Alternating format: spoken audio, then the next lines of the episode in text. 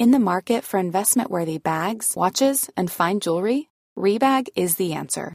Rebag is a luxury resale platform where each piece is carefully inspected by experts to ensure quality and authenticity. Use Rebag to buy and sell finds from the world's top brands, including Louis Vuitton, Chanel, and Cartier. Head to Rebag.com to get 5% off your first purchase with code REBAGNEW. Shop today at Rebag.com. That's R E B A G.com. And use promo code REBAGNEW for 5% off your first purchase. I'm Sandra, and I'm just the professional your small business was looking for. But you didn't hire me because you didn't use LinkedIn jobs. LinkedIn has professionals you can't find anywhere else, including those who aren't actively looking for a new job but might be open to the perfect role, like me. In a given month, over 70% of LinkedIn users don't visit other leading job sites. So if you're not looking on LinkedIn, you'll miss out on great candidates like Sandra.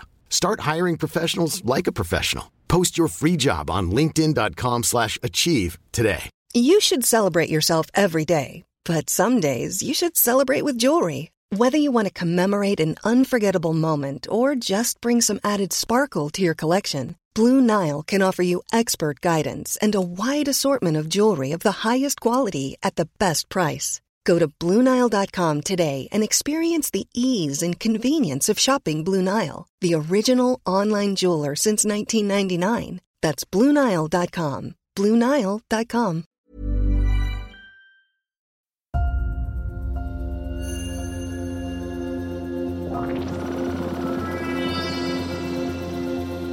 Hello, and welcome to Really with uh, Tom and Dave. And I'm not going to waste any more time, Tom, with frivolities and niceties because uh, we have an amazing guest today.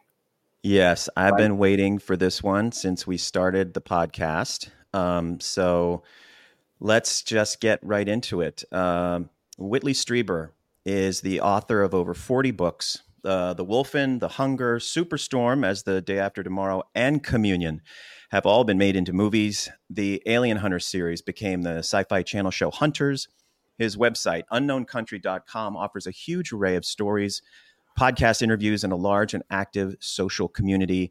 His podcast, Dreamland, is in its 25th anniversary year. Uh, Whitley's most recent book is Them, uh, available as a hardcover, soft cover Kindle, and as an audiobook on Audible.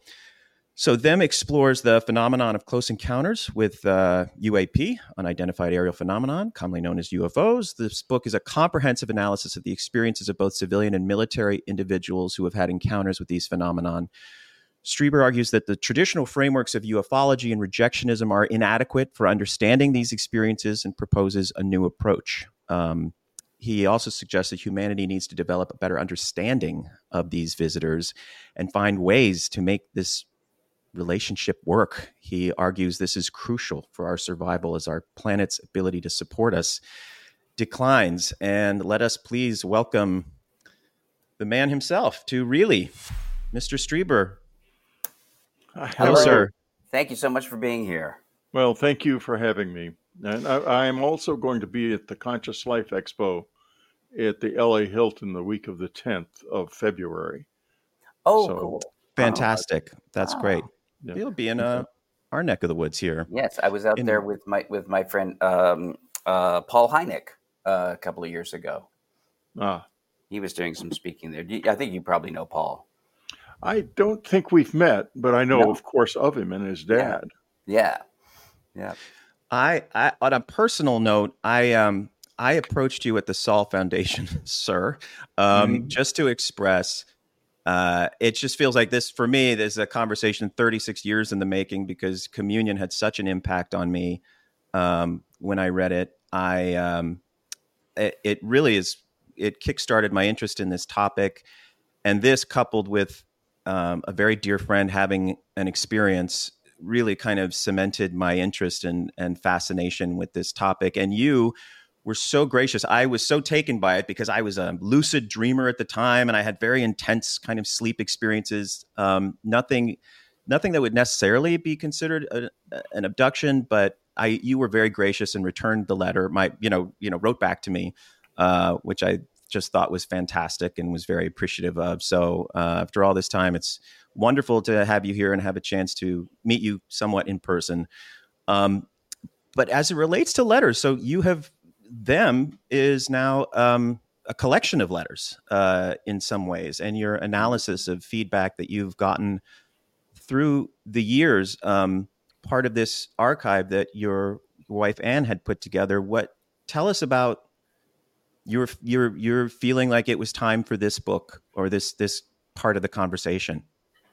Okay, well, the archive is what happened was after we published Communion, a truly enormous number of letters came in. It was just remarkable. Hundreds of thousands. And I'm not just talking about 50 or 100 letters, but absolutely astonishing large numbers of letters. And I, um, and read them all and organized them. And they're now at Rice University in an archive called the Archive of the Impossible and they represent the. I think they were their first contact. I think that's what those letters are. And as much as so many people, the government and whatnot, would not like that to be true, uh, it is true. And um, so, uh, uh, what happened over, over the years is we published a book called The Communion Letters a bit after Communion was published. And we uh, it was um, contained 115 of the letters and and little analyses of them but we really i didn't know as much then as i know now. Not nearly because i've been doing this now and with the visitors in my life now for most of my life.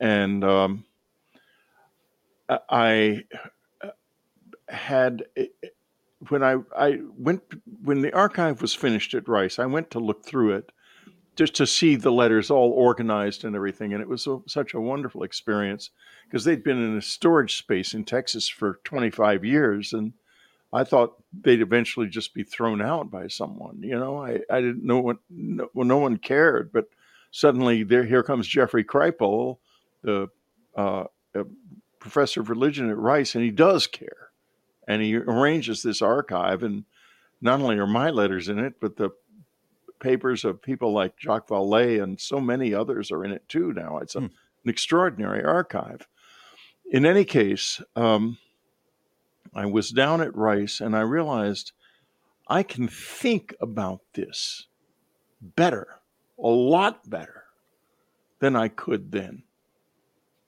and mm-hmm. i can really analyze this I know more about what's going on. I understand this more deeply, much more deeply. And I found that I could apply that to the military situation too, because I know now a lot about what's happened to the military.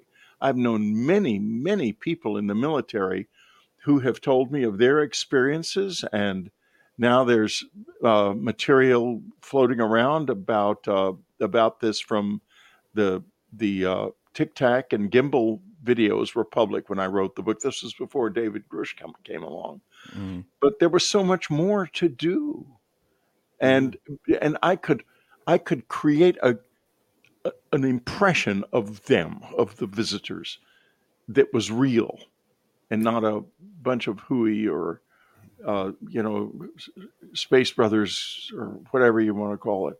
Yeah, but I, real I'm, about I'm this yeah, go ahead. I was just, I was just curious, like, what? How was the? Um, I mean, obviously, you're coming to it with a, a lifetime of perspective on the subject, and at this point, was the was the experience of rereading these letters with your new perspective was that a, a qualitatively very different experience from maybe yeah. when you read the, the, first time around? Oh, absolutely, uh, very different, and I could see deeply into the letters, and. Mm-hmm I could see things like, um, well, uh, uh, uh there. And a good example is one a letter called the we call the visitors in the trees because it, it's a letter about a from a, a, member of a family who uh, they found these beings all around their house, including in trees, and uh, and uh, it was it, when we first read the letter, it was sort of delightful in a way, and we met the family. Anne and I did, and uh, uh, we met some of them, not the whole family. We met the mother and I believe the father and maybe one of the kids, and they were just very straightforward people. There was nothing unusual about them, Uh, they were like the rest of us who were in this experience. We're just people, basically. We're not. Uh, we don't sit on any high horses. They seem to have avoided the high horse types pretty pretty carefully, mm-hmm. and uh, which I think makes them mad and is why they're still in a state of denial about it because you know they didn't they didn't get tapped uh, mm-hmm. on the shoulder. Anyway, uh, the it's experience starts with this strange sort of event where this he, she, the daughter notices a woman in a red coat run into their barn. They were living in a kind of country situation on a side of a hill in a house, and um, and they don't think anything of it. Uh, they go down and look in the barn. There's nobody there. Then a little while later, the woman sees this man, this little man, jump off of their pump house eight feet and go bouncing off in, into the woods. And that's significantly odd. And the thing builds from there. She goes to the store, comes back, and the kids are all in the front yard saying, There are little people up in the trees. And this builds and builds into an incredible experience.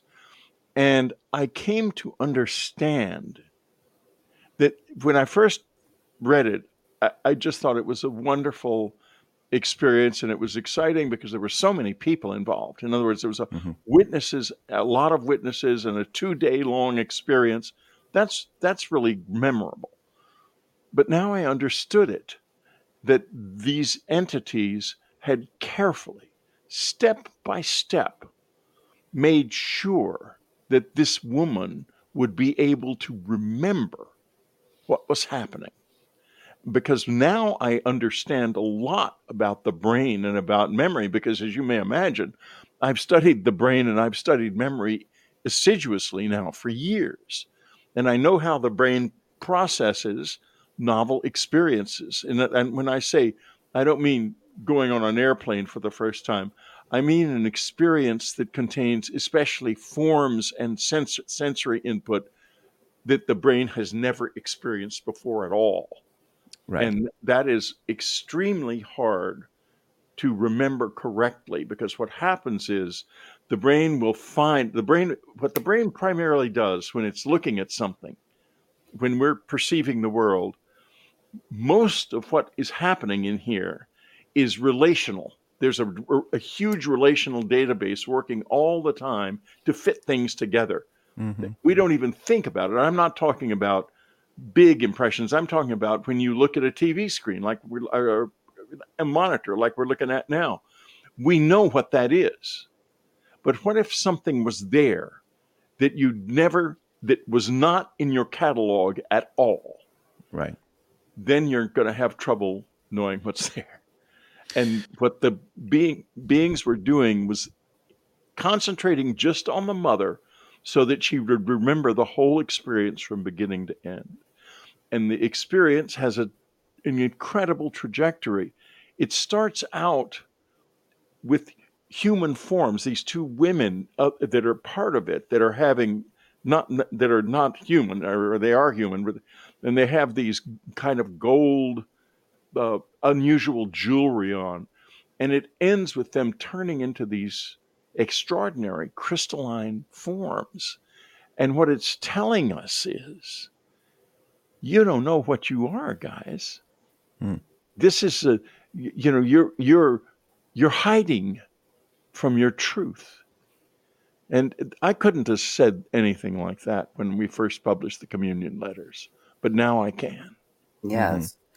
No, so the analysis. Go ahead, Dave. Oh no, I was going to say, yeah, that that that they're, the experiences aren't just experiences; that they're an orchestrated and almost have a syntax of their okay, own. They're, have a, they're communicating something.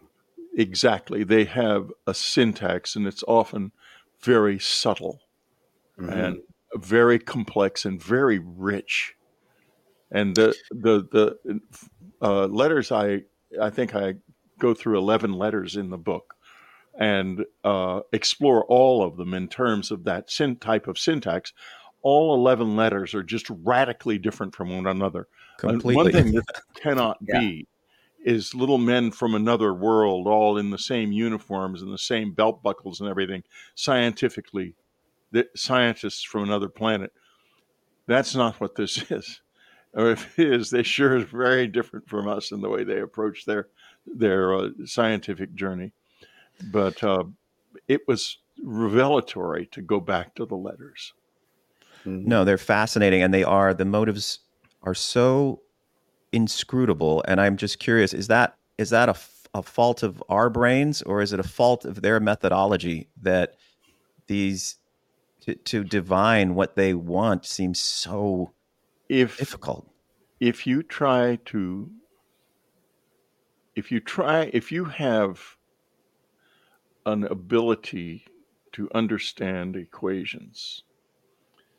And you try my brother just the other day was trying to say to me i don't he said to me i don't understand how equations relate to the real world. And i thought to myself how can i ever explain that? If, if, you if you can can you do it now? Because i've often wondered that myself. Yeah. Well i don't understand i came that. up i thought to myself what i can do here is i go to the simplest possible equation 1 over 2, one half. And I said to him, you, you, that equation, 1 over 2, you tear a piece of paper in half, and that's what express it's expressing. It's expressing halves. And it's expressing something about nature. Every equation is every, there's no such thing as a as a as a balanced equation that doesn't express something about nature. It's impossible. If it's not balanced, that's probably because it doesn't express something about nature correctly. Mm-hmm. But anyway, look at that in the simplest way. And they have a whole other level of being that they are very familiar with. We have almost lost touch with it in this world. We are so bizarrely confused about it that it's almost impossible to even start. We call it, in the West, we call it the soul. It used to be that we had many, many names for the different parts of it. The Egyptians had quite a few, three basic ones, but many, many others. And they, they could feel this, this inside themselves. But now when you say the word soul, people immediately think, that's not real. I don't have that. That's not part of me. In other words, we're soul blind. And that's the part of us that they're most interested in. Hmm. And it's complicated, it gets complicated too, because it's not all good guys. Uh, there's reasons where you might ex- want to exploit that. And uh, that happens to us. Mm-hmm. So you, you have a very, it is interesting you say that. And the, you talk about they're, they're both hunting us and, and they also seem to want us to know it. Um, which seems kind of contradictory in some ways. But I I was maybe mistakenly under the impression that you had evolved to a kind of harmonious place dialogue with the visitors in your own life. Oh, very I much. Could, I could okay, so that but but at the same time, their description you're you do you do overall sort of this is this is a pretty scary uh and you you don't attribute to like a real humanitarian thing here. That this this no. seems to be a selfish back and forth, or perhaps well, you can I, just I, you're looking at somebody who's had probably uh, experiences as bad as you can have with them. I have had horrible things happen, and with me and my wife, unbelievably terrible things have happened, and they have had a lot of physical reality to them they're they're not something anyone dreamed up. This isn't about dreams and senseless uh, imagining at all. It's it, it, has a it has a a, a very uh, uh, coherent context to it, and it's not easy. They're not easy to deal with, and they do have uh, ambitions here that I don't think we are comfortable with. I'm not comfortable with mm-hmm. at least. I mean, to give you an example, they take sexual material from people routinely when they do the abduction. Abductions seem to be kind of over. That was a period from the starting in the 1960s and, and peaking in the 1970s and then trailing off through the 80s and 90s until the early 2000s. It hardly ever happens. Uh, mm-hmm. but um, they took a lot of people's sexual material and they took it again and again and again. They took fetuses, they took eggs, they took semen, and in a number of cases, including our case, we had two things happen. One is we had a fetus taken, and two is after my semen was taken 11 years later, they suddenly dumped this little boy in our backyard who was just a complete basket case. He was a he was so autistic, he was almost non-functional. We couldn't get near him. We didn't know what to do. We didn't know whether he was a neighborhood child or not, but we'd lost the cabin anyway. And before we could could get this together, we had to leave. We we we were broke, and uh, that all that was not also something that was done to us. It wasn't. Uh, it wasn't. Uh, it was a misfortune, but it was a designed misfortune, not by the visitors, but by people. And um, he followed us to Texas and began uh, living in the condo where we were and in, in the same place and and and, it, and he was he ended up with these living with these two men in a condo right behind ours and they it was not right something was very wrong people began calling social services to try to get social services out there to see what is going on and i uh, called the owner of the condo and he said, There's no one living in my condo. And I said, I'm sorry, there are three people living in your condo. And he had them evicted. And before anything could be done to help this boy, if anything could have been, I suddenly, he burst out of between two buildings and went marching off down the street. And we never saw him again. No one did. Mm-hmm. And how, the two how, men. How old was he apparently? 11 or 12 and the two men were in there were oh my god were adults and it was a it was a mess. But this boy was no ordinary child. He could do uh, things like he could get in your mind. You could feel him in there. And it was mm-hmm. horrendous. Horrendous. So this is too old this is too young to be some because i imagine because commu- i mean communion was a book and your message and this ta- i mean i know inspires a lot of people but could also inspire people into into you know wrongful behavior or maybe like they no, get overly this influenced was, or this was no ordinary this was not boy. a this was not a sort of stalking I, situation. I this think was a, he was my son. I think he was taken from i think that semen was, was, taken the, from me and he didn't work out and so they just dumped him in my backyard. Oh my lord. Um yeah and, that's you know this is this isn't going to be easy to deal with. There's a reason the government doesn't want to talk about it. But at the same time there's another side to it. There's another side I could never be as knowledgeable or as richly endowed with spiritual presence as I have become without this experience, without them. Mm-hmm. And uh, I don't think that that helped me at all, but a lot of other things have helped me. And did have. You, did, did you have a religious or a spiritual sort of mindset yeah. before these experiences? Or I was a I grew up a Catholic, and um, I'm still not completely I, I, I have a lot of trouble with the church's handling of those um, pederastic priests and stuff. I had an uncle who was a, an attorney for the church and ended up having to defend a lot of those men. And he, I got to know a lot about what they what ha- happened, and that was unspeakably horrible. It was satanic. If I mean, if Satan exists, he he he invaded yeah. a lot of priests, and the church let it happen. So I'm real careful about my mm. relationship with the church. But that doesn't. I've written a book called Jesus: A New Vision, which re-envisions Jesus. And by the way, if you want to know what, what happened to the Roman Empire, you can read that book because I figured it out very clearly and it's explained perfectly in there. It's quite clear.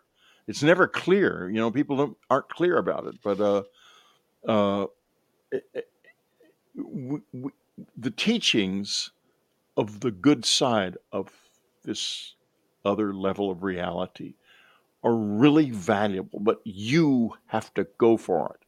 You have to take it. It will not if you if you sit back on your ass, this is going to do all kinds of awful things to you and it's going to mm-hmm. eat you alive.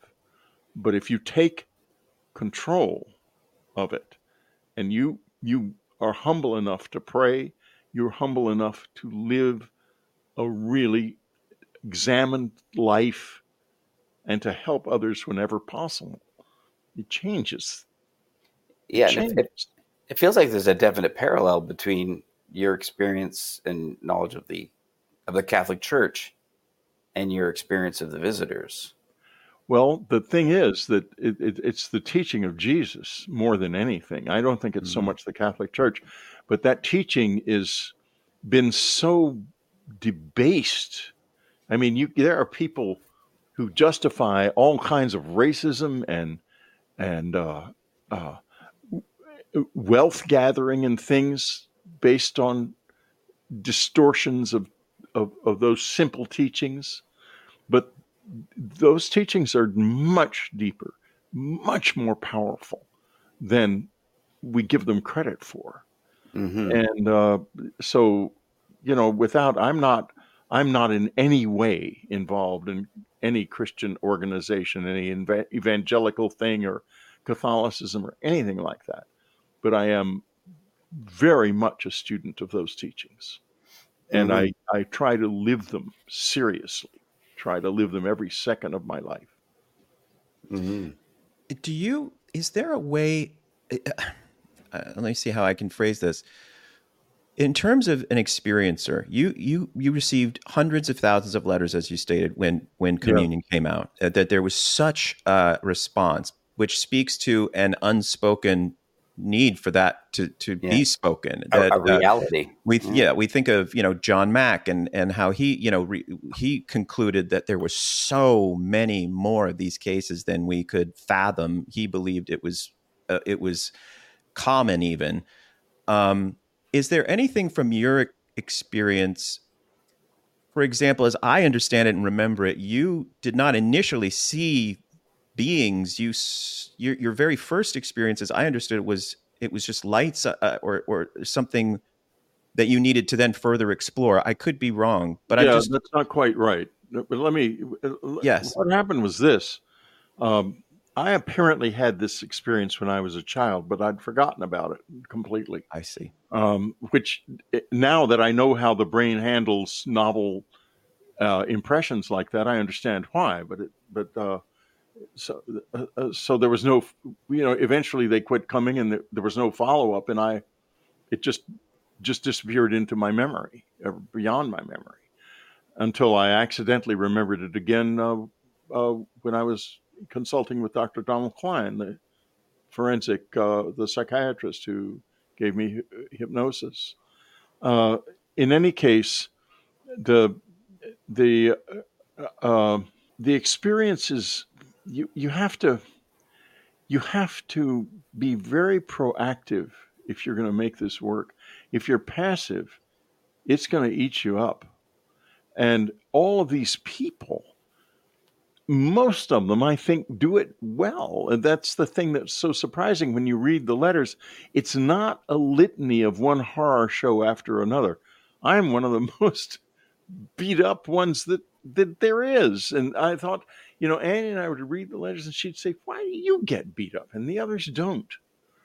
I said, I think because they're experimenting on me to see just how much we can take.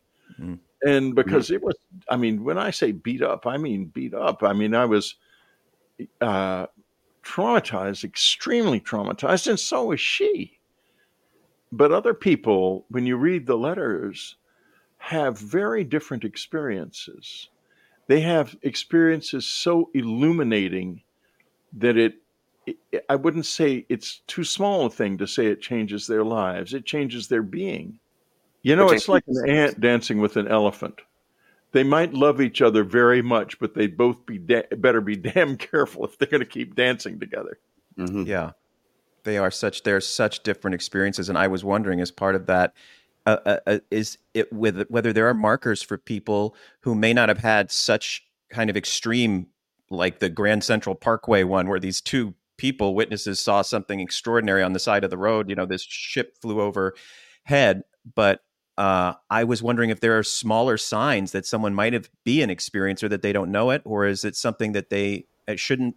Do you recommend they pursue that, or do you recommend that if it hasn't really come to them, let it let it be? Well, look, I I have to tell you that I don't know how to answer that because I don't know how to pursue it. Uh, the problem with hypnosis is that if you want something to be true, and you will make it true, and you will make your memory, you will mm-hmm. you will build false memories very easily. Now it takes Dr. Klein was not just a hypnotist; he was a psychiatrist and a leading psychiatrist. He's the head of the New York State Department of Psychiatry. Not only that, he was a specialist in forensic hypnosis mm. and had at that point in his career solved 72 criminal cases using it by by enabling people to remember things like license numbers. Now that's proof positive that he knew what he was doing when it, but most people when they the first thing they do is they'll go to some well a UFO someone who's in the UFO movement who who does hypnosis and they're already telling themselves, I want to hmm. find out that I was abducted. And they're going to. They're going to build a, a story. And maybe it's a true story. But the problem is, you can't know. Mm-hmm. You can't know whether or not it's true. It's like uh, remote viewing. I get all these things that are the remote viewing the visitors in this and that's wonderful. Maybe it's true, but there's no there's no baseline of fact. And in my case, there was in uh, uh, uh because we had, and it turned out uh, that there was another man who saw it happen, saw it happen to me, and he's not in any of the books because he came along too late. Uh, I think I might have mentioned him in uh, A New World, but about a year after the communion experience, he came up to the door. He was a neighbor, and he and his wife had been driving home the night that it happened, about two o'clock in the morning, and they saw what they thought was the Goodyear blimp in in a field near our houses, and he thought they thought, my God, it, that shouldn't be there. It's, it's, we better stop and see if we can help them. So he got out of the car and climbed the fence and was walking toward it and he heard screaming inside of it and he started running toward it because he thought there were people hurt in there whereupon it turned on all these lights and made a growling noise and started coming toward him and his wife uh, of course freaked out because she was seeing this and he said it scared me too and he turned around and got over the fence again and got in the car and drove off and he said to me, Whitley, I'm just so ashamed. I've read this book now, and um, I uh, I'm ashamed to say that I didn't help you, and I probably could have. And I said, No, you couldn't. Wow, You're yeah. the smartest thing you ever did was get the hell out of that field, and I'm glad you did because I don't know if you'd be here if you hadn't. That's so, remarkable. That's wow. remarkable. Someone was there. Yeah. Know, then I get this implant in my ear and all this stuff. There's plenty of physical proof that it really happened. Sure. Yeah. Plus, people came to the cabin and they would come, the visitors would come and meet people at the cabin. Mm-hmm. You know, and yeah, so. I guess that's important to point out though, for people that, because you talk about this, these experiences as being a form of communication, but they are f- solidly physical experiences. Well, sometimes they are, and not always. In fact, even not usually. But the important thing is this we've had a sea change. Before David Grusch came out, I had heard about bodies. General Arthur Exon told me, no, I correct that. He told me about the materials. He told another relative about the bodies, uh, which he had seen. At, uh, I, I, we, it, did I bring him up in this before? I don't think so. Okay, well, General Exon and one of my uncles were at the Air Materiel Command, attached to Air Materiel Command at Wright Field in 1947 when the Roswell materials were brought in.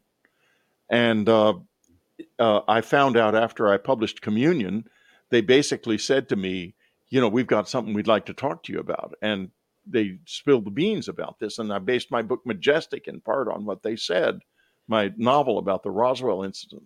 It's a novel largely because, uh, you know, I had no documentation. In any case, uh, they. Hi, I'm Daniel, founder of Pretty Litter. Cats and cat owners deserve better than any old fashioned litter. That's why I teamed up with scientists and veterinarians to create Pretty Litter. Its innovative crystal formula has superior odor control and weighs up to 80% less than clay litter. Pretty Litter even monitors health by changing colors to help detect early signs of potential illness. It's the world's smartest kitty litter. Go to prettylitter.com and use code ACAST for 20% off your first order and a free cat toy. Terms and conditions apply. See site for details. I'm Sandra, and I'm just the professional your small business was looking for. But you didn't hire me because you didn't use LinkedIn jobs. LinkedIn has professionals you can't find anywhere else, including those who aren't actively looking for a new job but might be open to the perfect role, like me. In a given month, over 70% of LinkedIn users don't visit other leading job sites. So if you're not looking on LinkedIn, you'll miss out on great candidates like Sandra. Start hiring professionals like a professional. Post your free job on linkedin.com slash achieve today. They, um,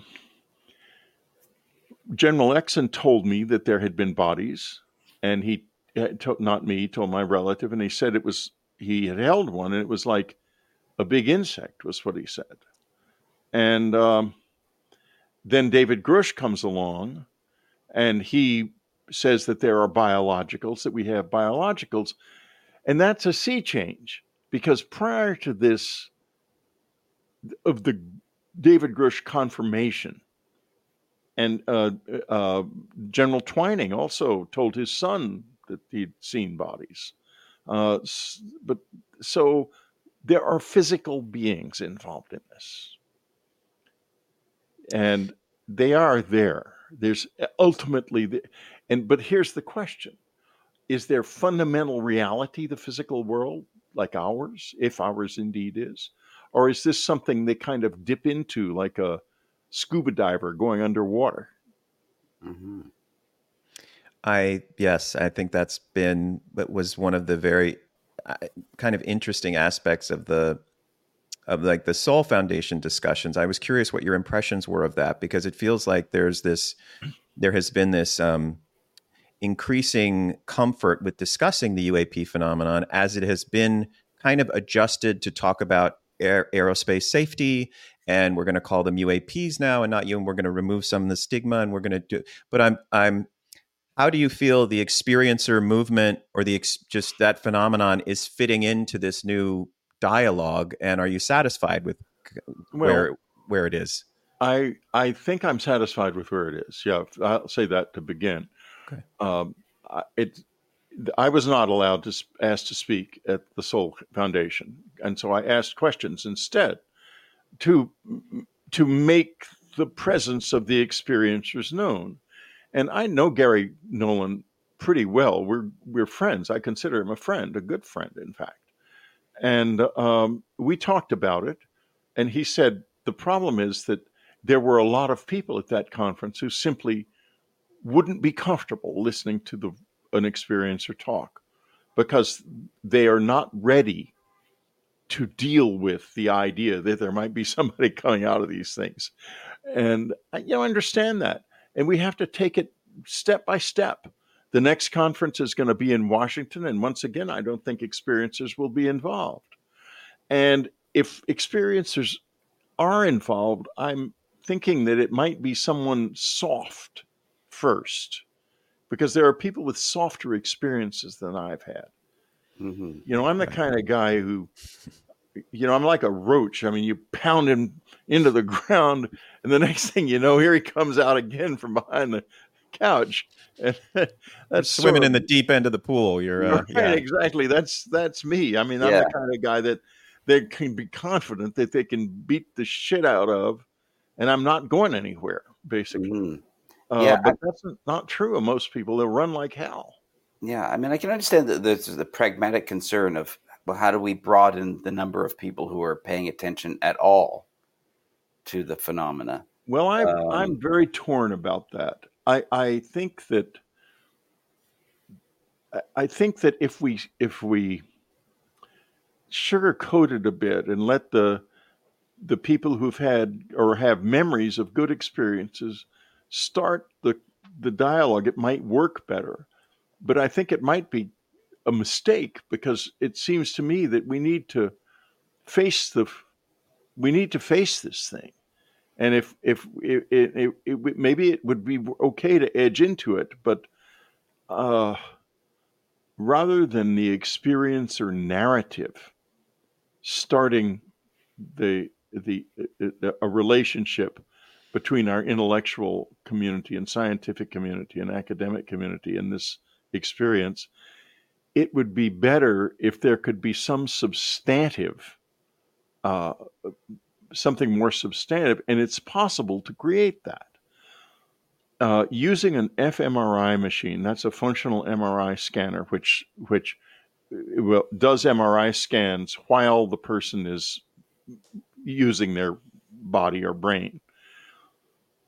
You can determine how the brain is assembling memories when you're the person is mm. in, in the fMRI is asked to remember things and the brain stores memories of physical events differently from its from its the way it stores dreams and imaginary things and confabulations, even though those confabulations may be believed by the person as mm-hmm. true.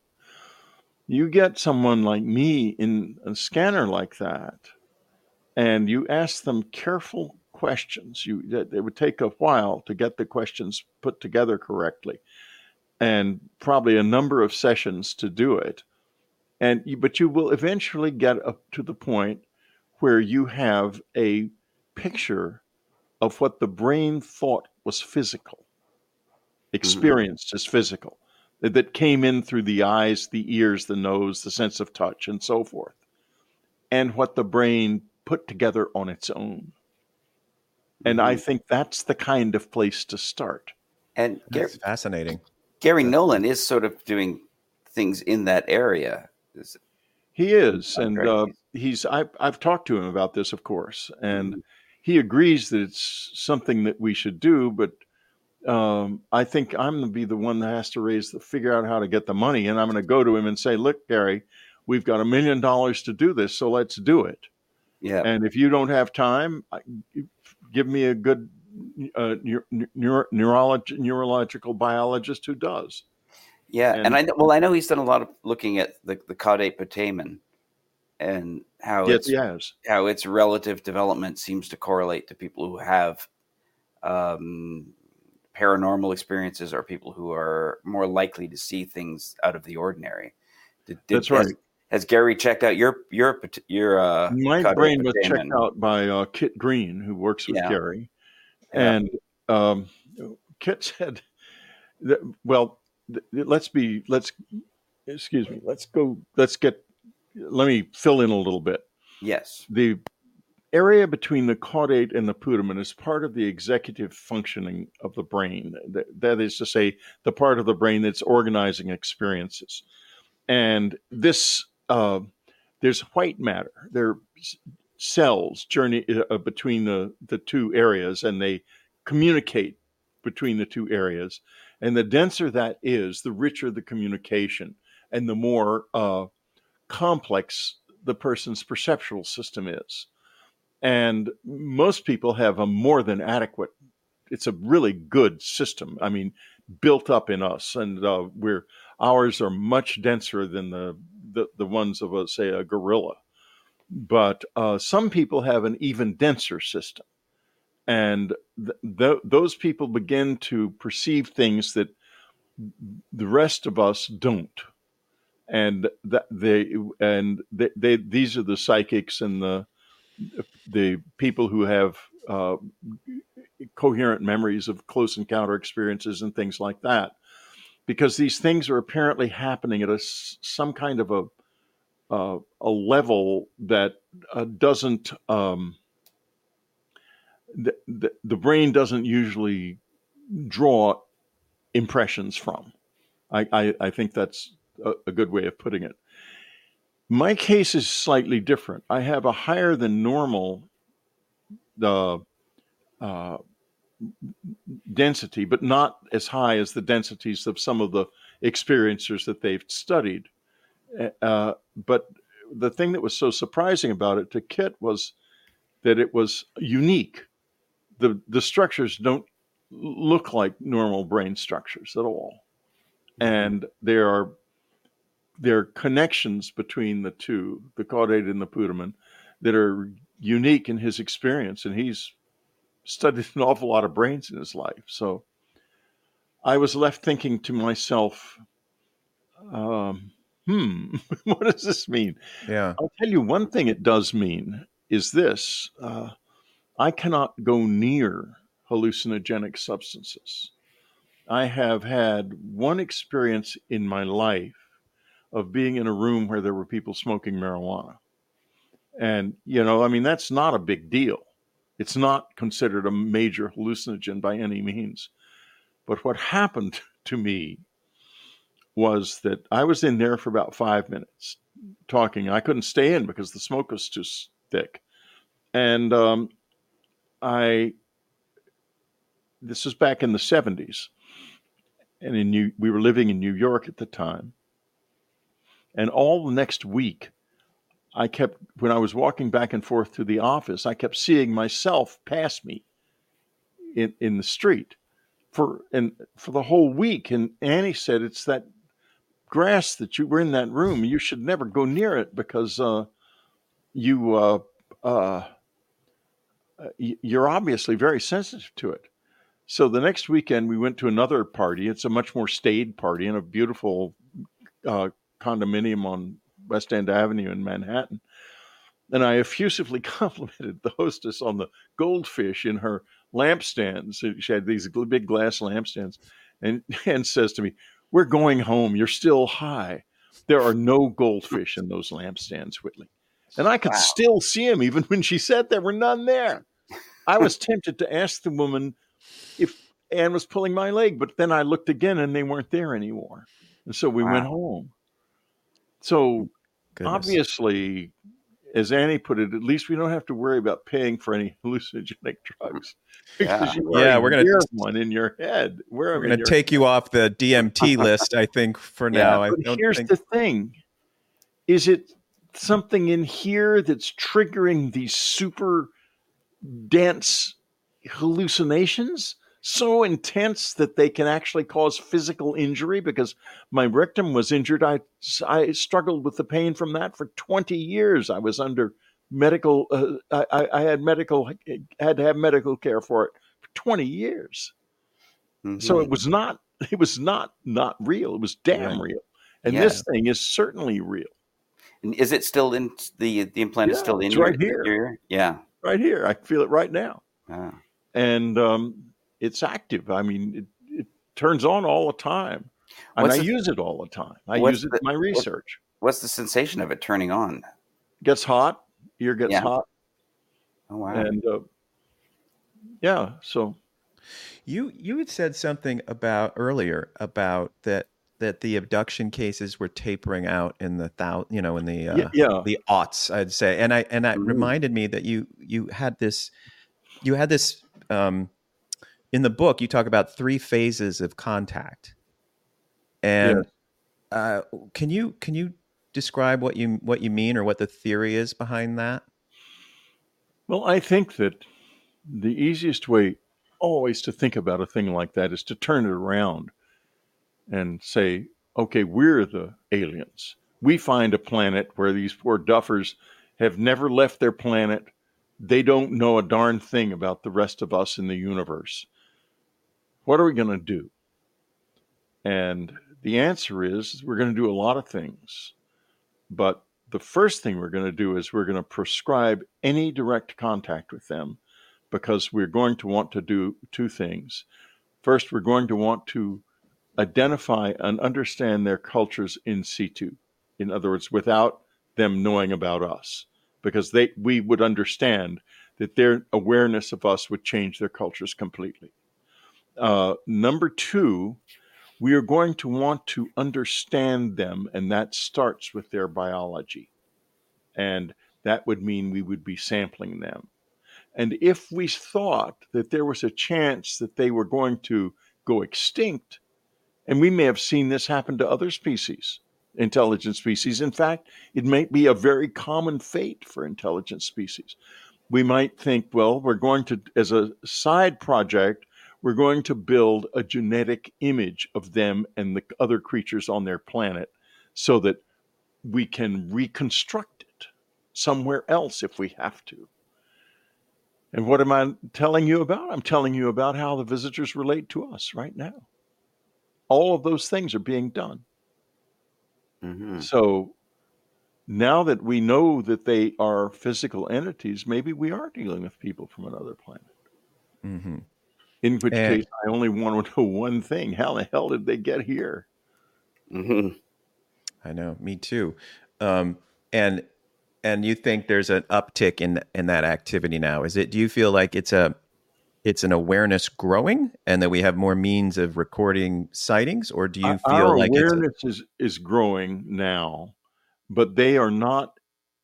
And I think part of the reason our awareness is growing is that they no longer need us to not know about them. They've done the the the, the genetic all of the genetic uh, sampling that they want to do, and you know they couldn't do that if they if we'd known about them. People would have been there would have been a terrific kerfluffle here about you know what the hell. I'm not having aliens coming in my house and taking my taking taking stuff out of my body. You know, Yeah. I've got my Yeah. guns. We're going to have a 24 hour guard, and et cetera. People would not have tolerated that. It had to be, it had to be secret then. And you know, there's some kind of connection between the visitors and the government uh, because the the secrecy was kept, even though I think they knew what was happening. And the reason I think that is, uh, David C. Webb, who was a a uh, NASA guy and uh, uh, uh, very involved in intelligence work. He he, consulted in, in on space matters with every alphabet agency there was.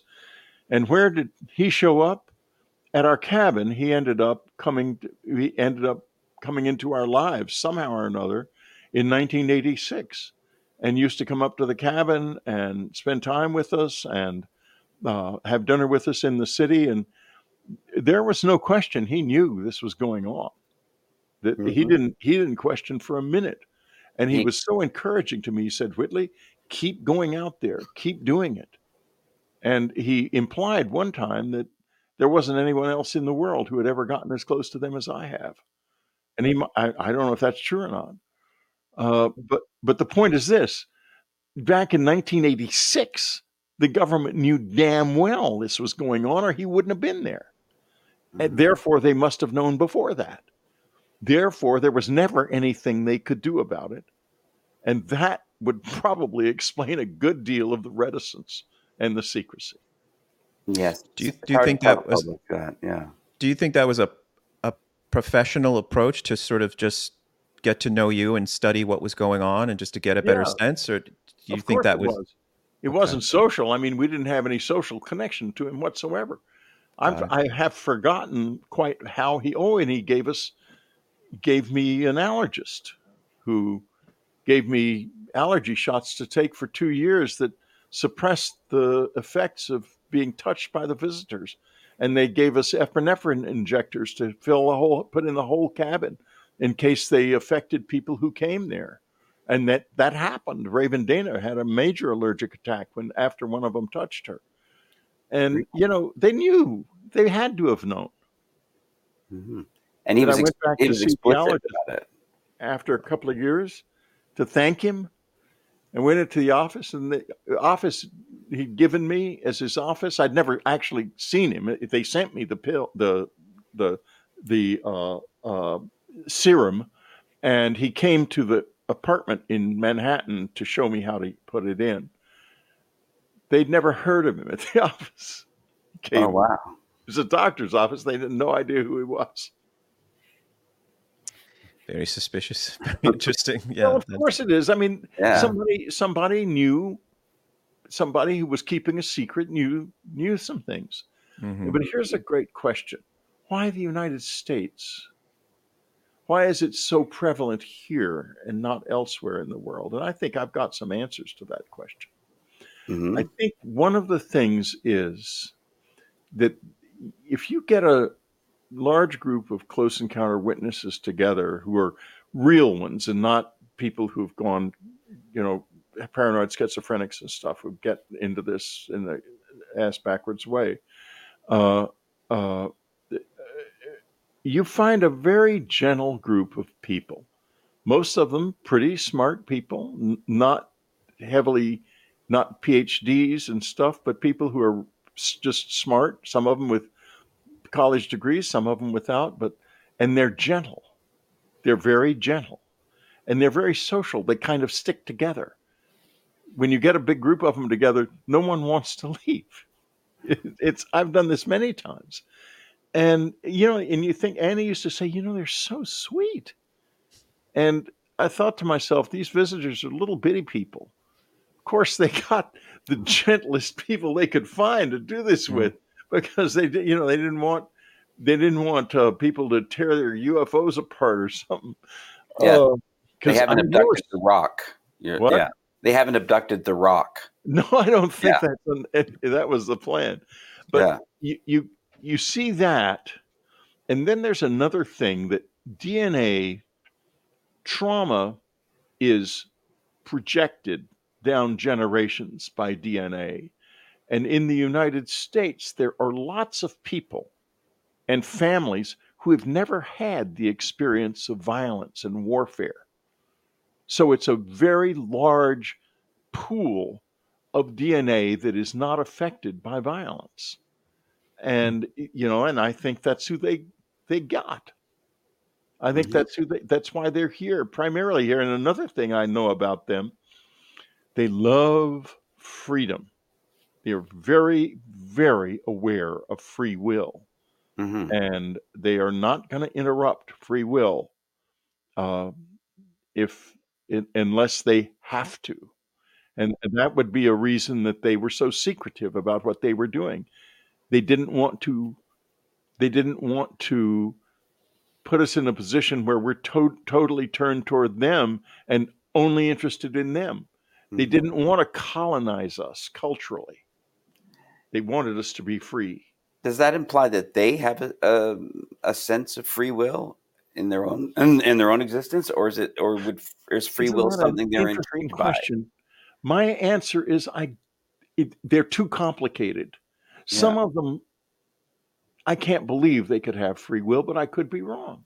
Yeah, are, are they maybe intrigued by our free will because it's novel to them? I think that's quite possible.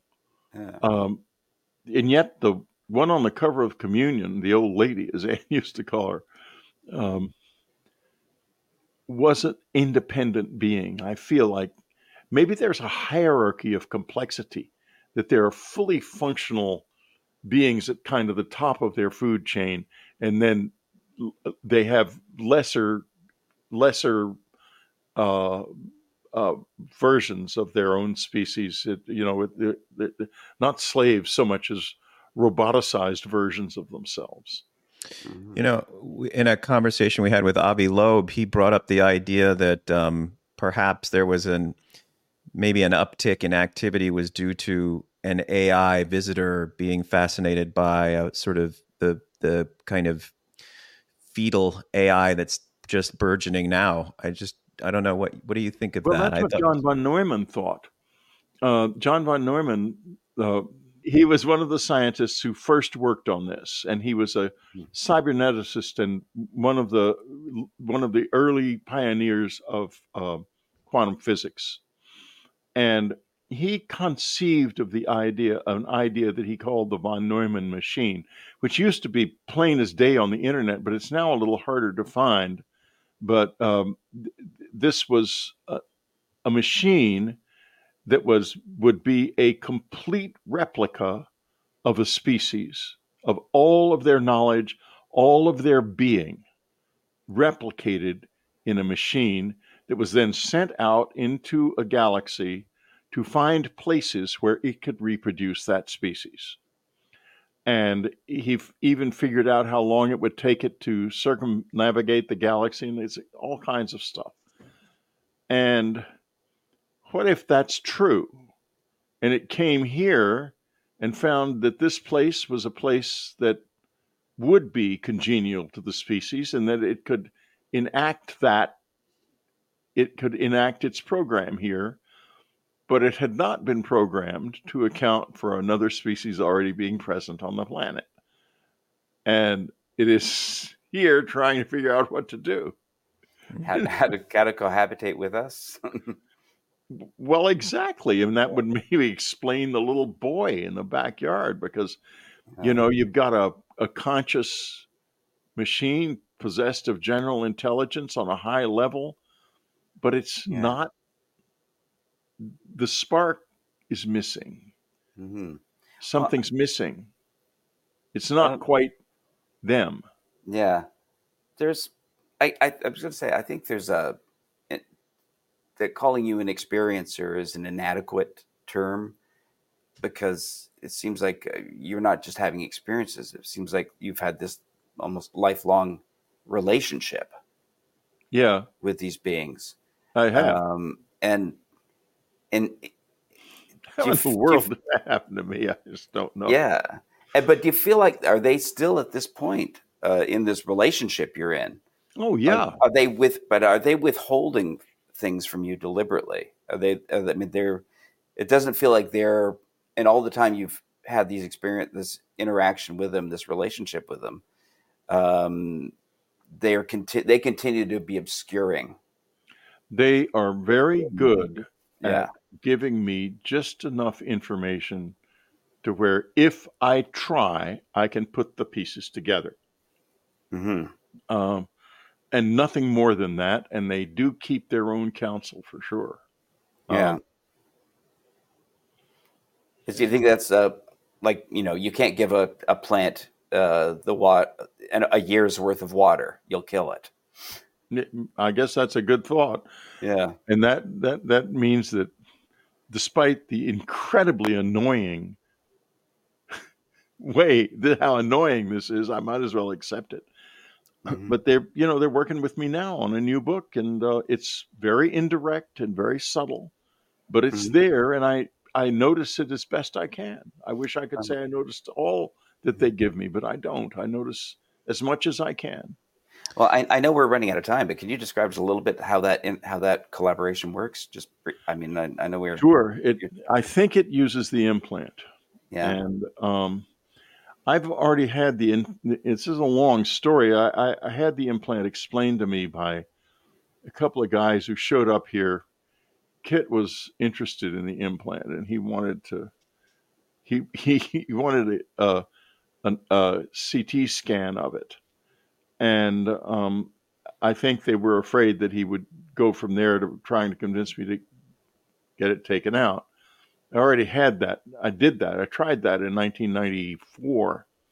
It was put in my ear in 1989 at the old cabin, and um, by two people not by aliens. Mm-hmm. Although I can't say there wasn't anything else in the room. And um, in May of 1989, and there was a big operation going because there were, we heard the crunching of gravel in the driveway. It was a shale driveway and no lights. And so I was getting ready to go for my guns when these people came in and kind of overpowered me. And uh, the next thing I knew, the next morning, my, they, they, pushed me into the bed and I couldn't move or see anything, and this thing was in my ear, and it, there was no scar. In other words, they, it was not a surgery. They, it somehow got in through the skin. Mm-hmm. And now there was a big kerfluffle. Of course, I was very upset and uh, trying to figure out why the alarm hadn't gone off and everything, and got the alarm guy over, and weird stuff was discovered. Uh, strange, high-powered magnetic fields that shouldn't have been there, and things. So um, then in 1994, I tried to get it taken out.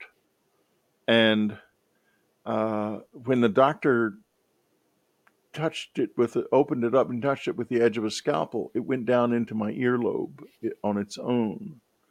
And he pulled out because, you know, he was knew he was taking a cyst out of the ear of Whitley Strieber.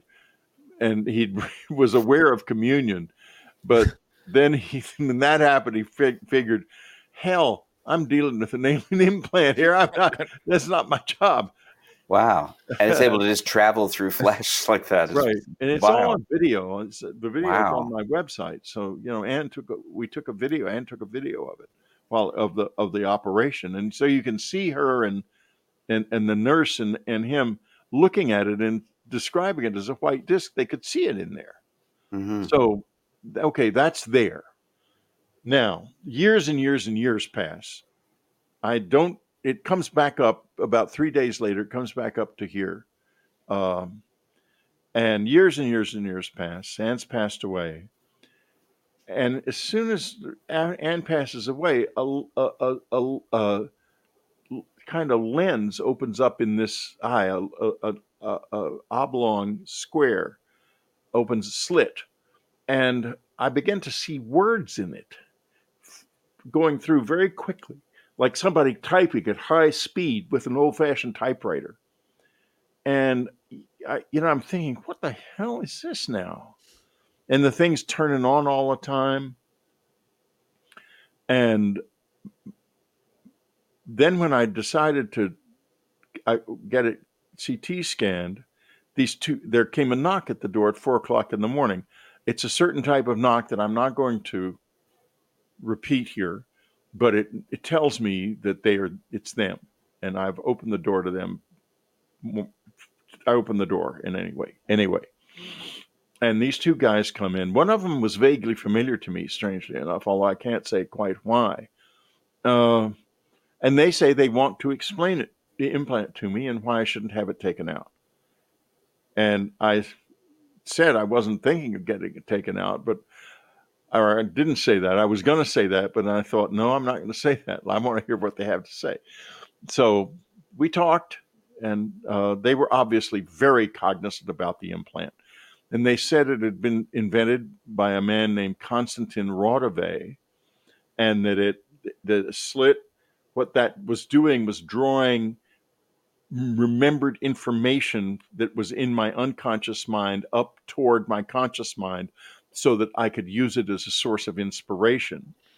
And that they said it also will just, if you ask it questions, it's going to answer those questions in a number of ways that will seem to you like chance, but they're not chance. And you will find it's very consistent. And that's how it works. It works those two ways, and it works very, very well. And it's a human construction, the technology. Well, here's the thing Konstantin Raudive was an expert in electro electronic voice, uh, where you where you t- take a tape recorder and and you, you hear people talking on it, and they say that's the voices of the dead. Uh-huh. And he was a master. That was his profession in, in or his mastery in life. But he's been dead since the 1970s. So if it was him who invented it, apparently invented it from the other side. Wow. And and that gets into the depths of this thing because we're not not only are we not alone here, our dead have play a big role in all of this. Wow. Well, this more than feels like a to be continued. I mean, this is we're dip, we've just barely Yeah. dipped our toe, but we um Yeah, that that relationship to the dead would certainly be something we'd love to talk about. Yeah, That's a we- new level, but it's very important. And Yeah. You know, to all anyone who's listening to this, don't don't push this aside because it's not what you expect it to be. If we if what was happening with the visitors was what we expected, then it would be fake. But it's not fake. Mhm. I am a truth teller from the depths of my soul. Mhm. And uh, we're so grateful that you uh, that Yeah. you were here today, and it's been uh, just absolutely fascinating. Um, we would love to continue the conversation at some point. If you, Well, we- I'm sure we can at some point. okay, that's wonderful. Once I get the new book finished, I'll be back out. Wonderful. And Thank just so to remind you time. guys, the book is Them uh, by Whitley Strieber, author of 40 books, including the uh, extraordinary uh, Communion. And um, we're just really, really grateful to have had him here today on Really. Uh, thank you, sir. It was super fascinating, and um, we Yeah. hope to do it again soon. Yes, such a Well, such it a was privilege. really good. Yeah. Thank you.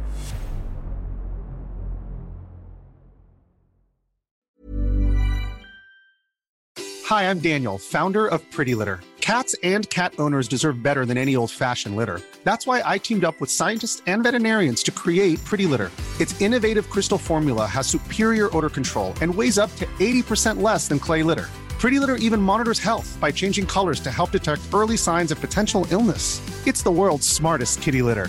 Go to prettylitter.com and use code ACAST for 20% off your first order and a free cat toy. Terms and conditions apply. See site for details.